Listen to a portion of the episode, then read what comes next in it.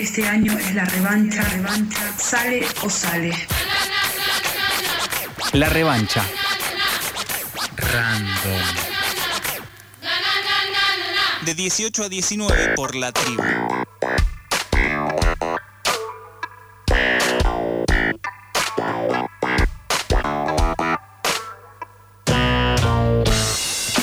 Decíamos al comienzo del programa, estamos en esta actualidad de tecnología y de memes, sobre todo de memes.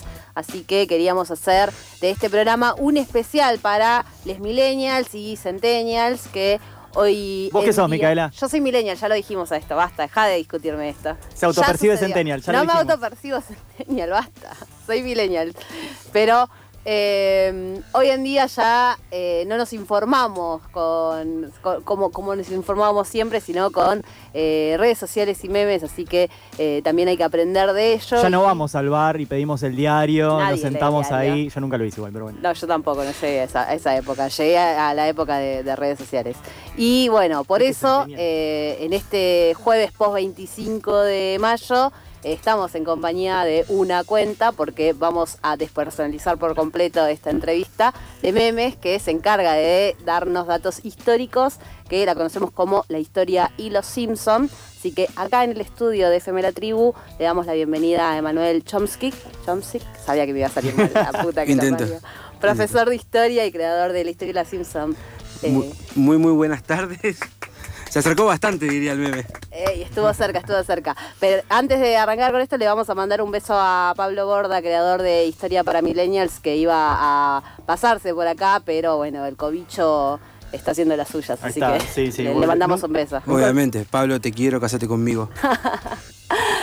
Bueno, primero queremos saber cómo, cómo surge la historia de los Simpson, cómo, cómo, cómo nace todo esto. Eh, la realidad es, eh, la página surge en plena cuarentena. Obviamente, como todos saben, los primeros seis meses fueron esos meses en los que uno hasta aprendió finlandés por internet, porque básicamente... Ah, ¿vos también eso. tomaste el curso ese? Sí, sí, no, era así. Es como Sheldon, ¿viste? Cuando dice voy a aprender finlandés, en cuanto termine no lo voy a volver a aprender. Bueno, así. Yo desde hacía varios años que venía haciendo memes con referencia a Los Simpsons, probablemente la serie más hermosa que de toda la historia, eh, junto con Los Sopranos. y lo que ha sucedido es que yo lo hacía para compartir con las personas con las que yo cursaba, ¿no? Compañeros, amigos míos. Y era como memes que circulaban entre nosotros, éramos 10, 15 personas nada más. Cuando la cuarentena, ya por el mes de abril, finales de abril, yo dije, bueno, estoy haciendo memes todos los días, puedo hacer una página. ¿Qué puede mal ir sal? Y decidí crearla. Al principio, nada, eran 10 personas y creo que estaba mi vieja ahí, entre los seguidores, o sea, y mi vieja sin, sin saber historia me aplaudía todo de la cocina. Y era tremendo.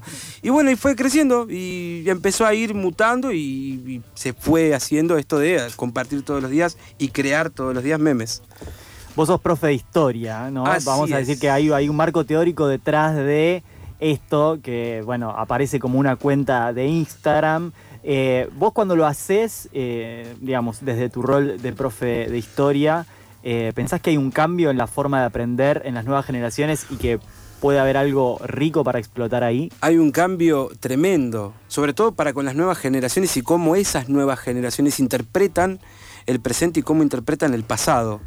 Eh, yo, a ver, eh, uno puede llegar a decir, bueno, hace 20 o 30 años la mejor manera en la que uno podía conocer su pasado o poder estudiarlo era a través de libros, manuales escolares y demás. Hoy en día uno se encuentra con que tiene una maravilla que es o el celular o la computadora en la que uno tiene un, acceso a múltiples fuentes. Eh, PDFs, libros, imágenes, videos, documentales. El tema es, bueno, si, si hoy los chicos están con, con- ese acceso masivo, ¿se puede aprovechar eso en pos de poder hacer que la enseñanza sea un poco más dinámica y no quedarse tanto en el manual y el cuestionario? Que es totalmente necesario, seamos honestos, es algo que tenemos que hacer, pero no es el único recurso disponible. Entonces ahí es donde está la beta para poder explotarlo. ¿Y hay algo de en esas nuevas generaciones que exijan un cambio? O sea, ¿las nuevas generaciones exigen un cambio en la forma de aprender? Exigen un cambio en la forma de aprender y de enseñar, porque es, es una especie de doble laburo. Eh, a ver, cuando los docentes estamos enseñando, al mismo tiempo aprendemos, porque aprendemos cómo poder readaptar ese contenido. Eh, yo hace cinco años no enseñaba la Revolución de Mayo de la misma manera que hoy en día lo hago. Porque me doy cuenta que ha cambiado. A ver, si en cinco años cambió, imagínense lo que habrá cambiado hace 20 años, de 20 años para acá. Entonces, sí, hay, hay un cambio muy, rotundo, sobre todo el cómo se puede abordar un tema, cómo se puede problematizar un tema que por ahí es hasta considerado como algo sobre lo que no se puede debatir. Muy, muy pocas personas hoy en día debaten lo que es la revolución de mayo. Todos estamos de acuerdo con que éramos libres, soberanos, patria, lluvia, los choris de 1810. No, no es así. Digo, hay, hay más que se puede ver. El que solamente se queda con que llovía ese día es porque se perdió es de, rascar esa, esa, esa superficie. Y con la nueva tecnología se puede. Bien, estás escuchando a Emanuel Chomsik, él es la mente y las manos detrás de la cuenta de Instagram La Historia y los Simpson. Eh, te convocamos acá además porque, bueno, ayer justamente fue 25 de mayo, fecha patria si las hay, eh, pero sabemos que las, las cuentas de memes últimamente vienen eh, recapitulando y recalculando sobre varios hechos históricos y esto eh, mencionábamos recién. Hay una necesidad a partir de, este formato que, se está explotando ahora de revisar y de desmitificar y de hacer como un nuevo revisionismo o al menos darle una nueva vidriera a cierto revisionismo de la historia oficial. Eh, Es totalmente necesario y está sucediendo hoy en día. Hay hechos históricos que eran incuestionables hace 20, 30 años, 10 años, no hace tanto, y hoy en día los podemos poner en tela de juicio. Y con las nuevas tecnologías y con los memes, hasta puede servir como un disparador para un, para un debate. Fíjate que yo, a ver, ayer, algo tan simple como eh, un meme que yo puse sobre si la Revolución de Mayo fue popular o fue elitista, despertó que la gente empezara a comentar elitista popular, elitista popular, no, porque yo creo que Moreno, Saavedra, Paso, Belgrano, ta, ta, ta. Bueno, si ese debate existe a través de un meme, significa que el meme funcionó como disparador. Hace 30 años, 40 años, la gente no se le hubiera ocurrido de- debatir tanto si era popular, si era el- eh, elitista. Y vos pensando en tus alumnos, alumnas, eh, ¿pensás que eh, esa- ese consumo que tiene de primer... Como el el meme se suele como... se escrolea y aparece el meme y se ríe y se comparte. ¿Pensás que alguno de ellos y de ellas puede meterse a ver los comentarios y agarrar algo de eso también? Y si lo han hecho y si lo hacen, probablemente me entere tarde o temprano cuando vaya al aula y me desayune con que, profe, no sabe, acabo de leer a alguien que puso, y si, y si es motivo de debate para llevarlo al aula, bienvenido sea. Porque la realidad es esa. Eh, no, hay, no hay nada más horrible, por así decirlo, que una aula silenciosa. Claro, es que me imagino como algo muy difícil que hoy en día, eh, digamos, alumnos de la escuela se interioricen y busquen en internet debates historiográficos o de la historia en general, o debates políticos sobre la historia, y quizás el meme aparece como una puerta inesperada a por lo menos leer algunos argumentos ahí sueltos. Sí, obvio, obvio. A ver, eh, vamos a ser claros en esto. Muchos de nosotros hoy en día hasta nos informamos de las noticias que pasan con memes. Yo me entero de lo que sucede si puedo entrar a Twitter y cuando veo digo, uh, ¿qué pasó ahora? Eh, El, meme de Alberto, uh, ¿qué pasó ahora? Bueno, ahí, tenés uno. Y sirve como para poder disparar. Entonces, si hay debates histo- historiográficos que se puedan llevar al aula y readaptar y resignificar para los chicos, teniendo en cuenta que son adolescentes, digo, a ver, no hay una, una gran base, salvo que uno se especialice, bienvenido sea.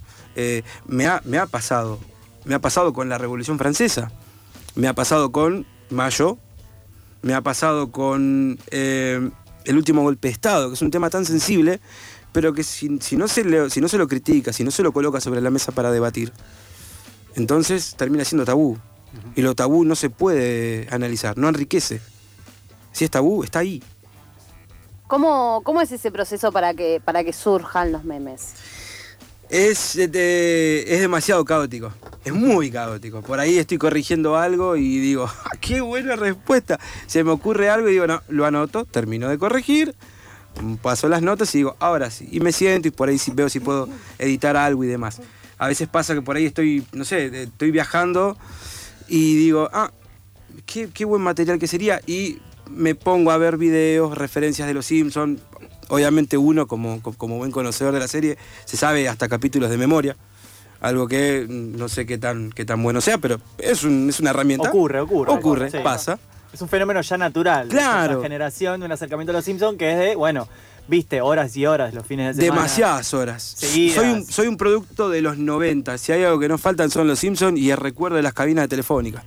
No van a faltar nunca. Exacto. Eso. Qué lindas eran esas Oh, cosas. donde uno rascaba monedas que no Sí. existían. Ay, sí. Metía la mano, mira, no era compatible con esta nueva conciencia higienista post-COVID, No. que meter la mano ahí donde te vuelve la moneda de todo teléfono público que veas, a ver si agarrabas una de 25 centavos. Y si era 25 centavos era la luz. Metálica Sí, es la luz, diría Otto.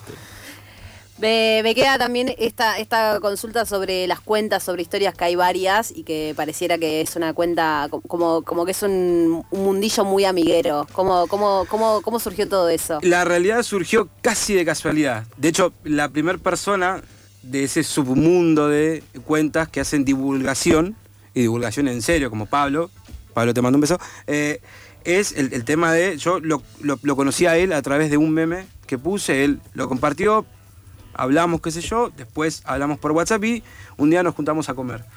Y después nos fuimos reuniendo con otras cuentas que hacen divulgación de filosofía, sociología, eh, inglés, eh, cuentas que di- divulgan cosas sobre cine, y se fue creando como un grupito, la verdad muy lindo, en el que eh, cada uno ve qué es lo que publica el otro, si hay un contenido bueno, tratamos de recomendarnos, tra- tratamos de hacernos el aguante, porque sabemos que es, un espacio muy lindo y es un espacio que a todos es como que nos va conectando al mismo tiempo.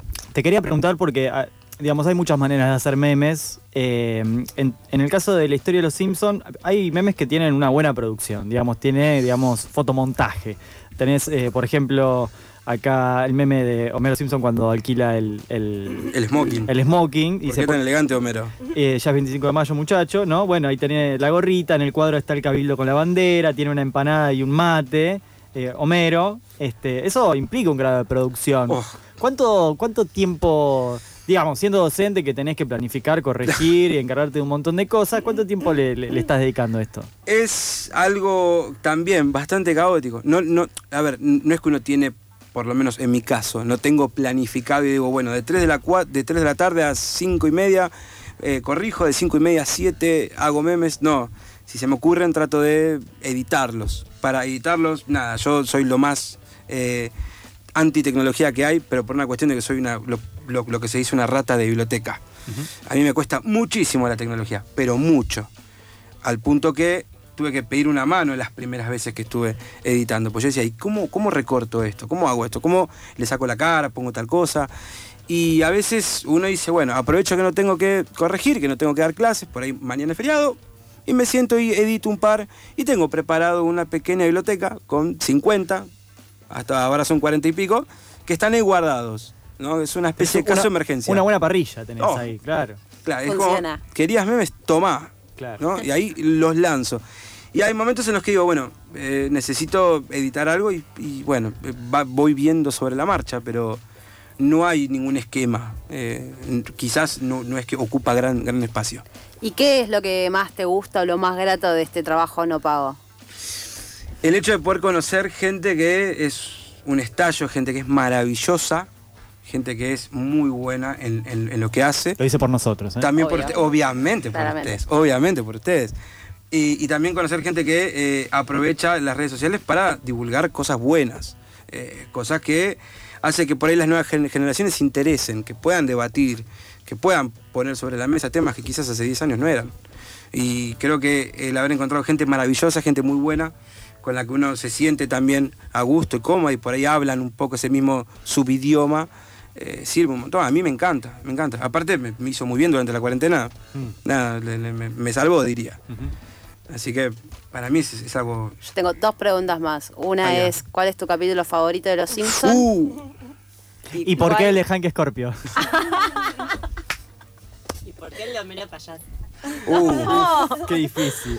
El de Hank Scorpio es, para mí es la meca. Representa un antes y un después.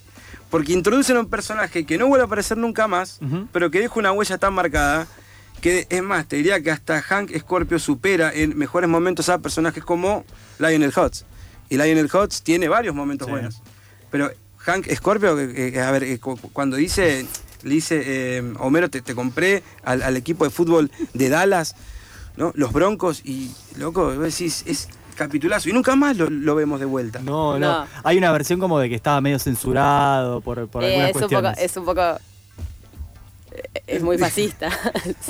Es muy, así. De hecho, hubo, Es un hubo- poco a ver, complicado el hubo- hubo personaje. chistes que generaron una respuesta política. Sí, Eh, en un momento Hank le, le hizo a Melo, ¿qué país te gusta menos? ¿Italia o Francia?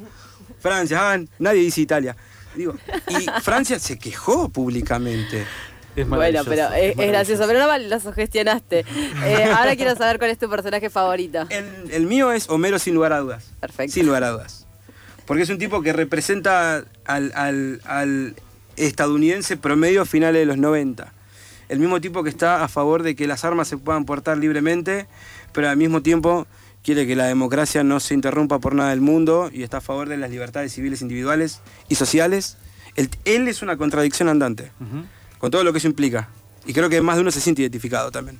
¿Y tu meme, el meme favorito que hayas hecho? ¿Tenés? Uh, eh, hay uno que es el de. mm, Eh, ay, es el capítulo que van a un pueblo del salvaje oeste y el guía turístico le dice, eh, es el meme de la secuencia, donde dice, donde veremos muchas prostitutas.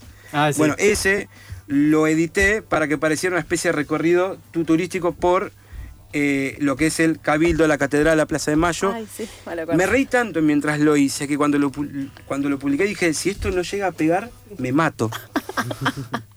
Citando otra referencia. Y la verdad que ah, lo disfruté un montón hacerlo. Bien, hasta acá. Nos quedaríamos hablando más, sobre todo porque. Porque el podemos culo- hablar de los Simpsons durante Exactamente, tiempo. exactamente. Pero bueno, va a quedar para el fuera de aire. Eh, escuchaste a la mente detrás de la cuenta, la historia y los Simpsons. Él es Emanuel, se me fue el apellido. Chomsky. Johnson, esa. Bien, salió, salió. Eh, y lo pueden seguir en arroba la historia y los Simpsons, todo junto, así como suena. Eh, gracias, Emma, por No. haber pasado por la revancha. Un random. gustazo, la verdad, increíble. Nosotros seguimos de esta manera.